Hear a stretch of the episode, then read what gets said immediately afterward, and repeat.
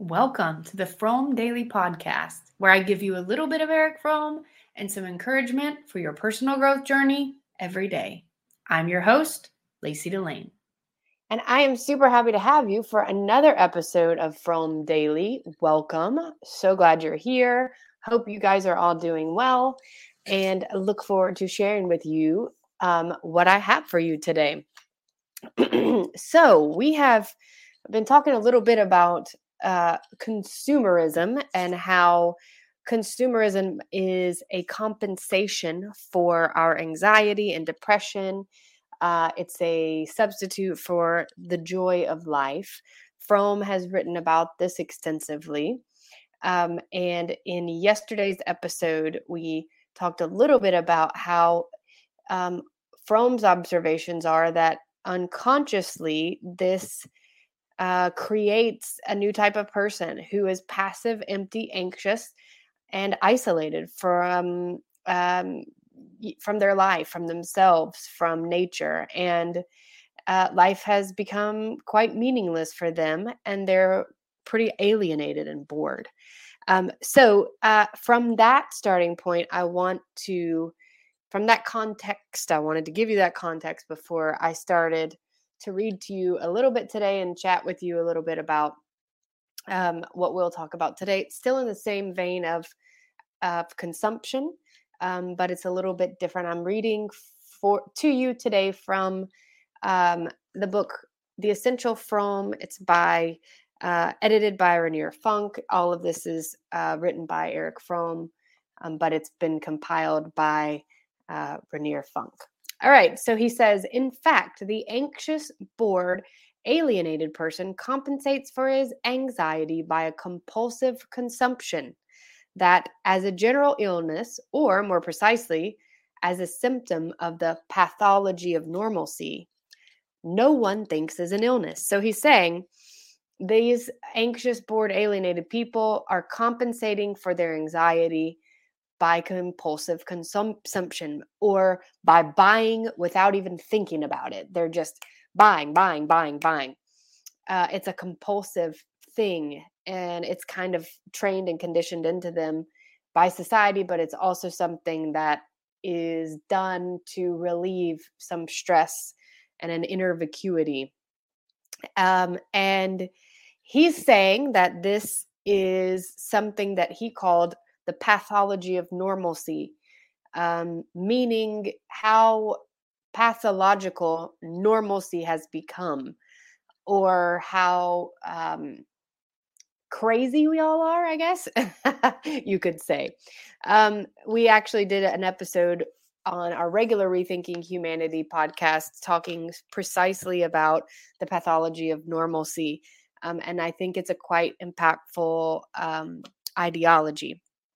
Um, so he's saying that this is uh, proof that we are all ill, we, that there is an illness, but no one thinks it's an illness. He says, indeed, one thinks of the idea of illness only when someone is sicker than other people. When, however, everyone suffers from the same illness, the idea of illness does not at all arise in people's minds. So I think that this is quite interesting, and I wanted to throw a question to you to think about: is um, do you think that an illness is an illness regardless of how many people have it, or do you think an illness is an illness is only an illness if it's different than what everybody else suffers from? Um, I think it's really interesting the idea of the pathology of normalcy, i.e., the idea that the way we're living is pathological, the idea that our way of life makes us sick and it's not good for us. Um, I think it's a very interesting idea. I think it's probably not a very popular idea. I think it's probably not a convenient idea for the type of socioeconomic structure that we live in, i.e., capitalism. Um, I don't think that it's something that e- would be easily accepted. Uh, however, I do have to mention Um, someone who I respect very highly has written a book recently that just came out in September of 2020. And um, his name is Dr. Gabor Mate. His book is actually titled The Myth of Normal. So I'm pretty sure that that's pretty parallel with the pathology of normalcy, as Fromm would have said it. Um, and uh, quite honestly, uh, what he dives into, Dr. Gabor Mate, in this book is precisely this idea that we have become a society of sick people. We have created a society that um, fosters sickness uh, and doesn't allow us to live. And part of that is the drive to consume. Um, and so I want to read a little bit from his book as well. Um, I've got a couple things highlighted. And um, just to make the connection between the two. He says Neil Postman's observation as far back as 1985 in his seminal cultural critique, Amusing Ourselves to Death. Um, he says Com- commercials full of happy looking people tell nothing about the products being sold, but they tell everything about the fears, fancies, and dreams of those who might buy them. What the advertiser needs to know is not what is right about the product, but what is wrong about the buyer and that was um, Neil Postman, I believe, that he is quoting here. Um, driven by a culturally fueled conviction of insufficiency, this is uh, Mate writing now, we become addicted to consumption. Consumption is a way in which you mute the pain, says Glover. This is um, someone he interviewed for the book. Uh, I know people who have plenty of resources to divert the pain by buying unnecessarily.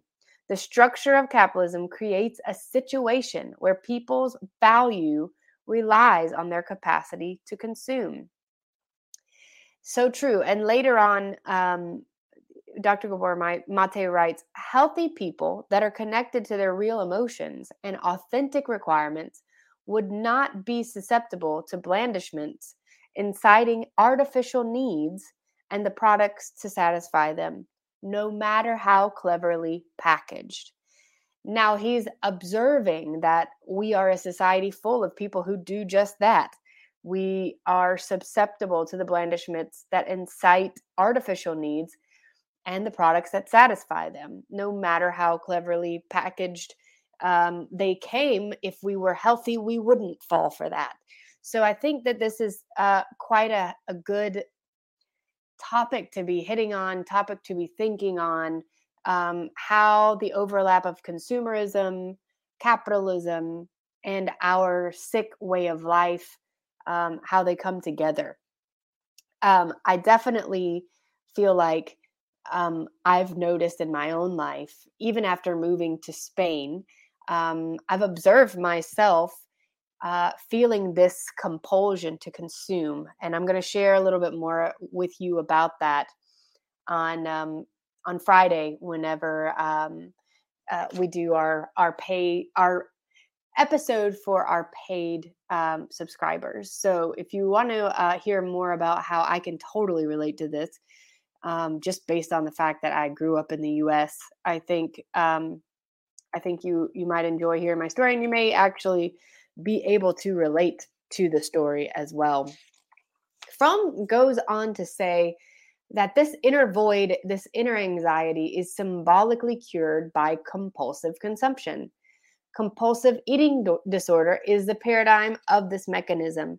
If one looks into why certain people suffer from compulsive eating disorders, the one indeed finds that behind this disorder, there is something unconscious, namely depression or anxiety and a person feels empty a person feels empty and in order to simultaneously fill this void symbolically he fills himself up with other things with things that come from the outside in order to overcome the feeling of inner emptiness and inner weakness many people notice in themselves that when they are anxious or depressed they have a certain tendency to buy something or to go to the refrigerator or eat a little more than usual and that that they then feel somewhat less depressed or somewhat let le- somewhat less anxious, although it doesn't relieve the pain. I think this is interesting because I've definitely noticed within myself. When I feel depressed, uh, I have a certain tendency to go to the store to go buy something, um, also to the refrigerator if I'm bored, if I'm anxious. I know in in 2020 during the lockdown, I definitely spent more money on like ordering food in, buying things than I typically would because I was feeling very depressed. I was alone in my apartment um, for most of the lockdown in 2020 from March until I guess around May is whenever I really was able to get out and meet people outside. So I absolutely uh, can can relate to this. I wonder if you can too. I wonder if you've noticed times when you've gone to the refrigerator or you've had a tendency to buy something and if it made you feel better and if it solved the problem, if it caused, if it solved the uh, issue. And I think eh, what Fromm is trying to tell us, based on his experience as a psychoanalyst um, and a sociologist, is that it's not it's not the answer. And I think what Dr. Gabor Mate would say is there's something deeper there. Fromm would say the same thing. Dr. Gabor Mate would say there's something deeper there. Um, and likely it's unresolved trauma. Um, and the trauma of everyday life doesn't help us to be able to uh, deal with our unresolved trauma. Um, but we're going to talk more about what the trauma of everyday life is and what that might mean and um, what we might be able to do to um, discontinue this trend of compulsive consumption. So, as I close, I just want to encourage you today um, in the avenue of radical acceptance. I don't, I wonder if you guys have le- heard of this concept. It's probably not very popular. I haven't heard it a lot. Um, but from what I've read from the wise writers, um, the religious leaders, it's really something that's um, and a concept that's respected and mentioned. Um, I actually really learned this uh, while working with my therapist. Um, it, it's helped me release a lot of stress from my life. In essence, it's just accepting without judgment or frustration whatever happens, whatever circumstances you're faced with, embracing them and trusting that there will be a good purpose in them for you that you will be able to see at some point. The reality is, of course, we can't control everything. Um, so why should we try? Why should we force it? Why do we try? Why do we force it? Why do we expect to be able to control everything? I don't think it's really fruitful to do so. Um, so that's something that I've really um, put a lot of effort into on a daily basis to accept what happens and trust that even if it's something that I wouldn't have planned or was not hoping for, that it's still something good in it for me at the end. There's a good purpose in it for me that I will see and understand later. After all, the lockdown of 2020 was very difficult in the moment. But what came out of it for me that was a good purpose, that was good, was that I learned how much how wonderful it is to be more to have more autonomy over my time and my life. And so at the end i'm thankful and happy that that happened even though it was really hard. So hopefully that's something that encourages you today. On friday i want to share with you um, a story about an experience i had with radical acceptance. It's the first time that i really practiced it um, and after i really had like really begun to learn it in therapy and the positive results that came from it. It is a principle, like I said, that I really reach to embrace in my daily life. Um, and since I began, it really has brought me um, a lot of peace. For now, I'll say goodbye. If you want more Fromm content, check out frommdaily.com. That's Fromm with two M's. F R O M M D A I L Y dot C O M. To access our Friday episodes, become a paid subscriber of the Fromm Daily Substack. Paid subscribers have access to our weekly personal growth support group, hosted by yours truly, Fridays at 10 a.m. Eastern Time live. Weekly Substack chats, Wednesdays at 10 a.m. Eastern, are open to free and paid subscribers alike. Let's see each other there. I hope your day brings you lots of new experiences from which to learn and grow, and you find the value in them. And regardless of where you are in your journey, I'm proud of you. You're in the process, in the process of growth, and that's what counts. Yeah. I'm Lacey Delane signing off. See you next time on the Fromm Daily podcast.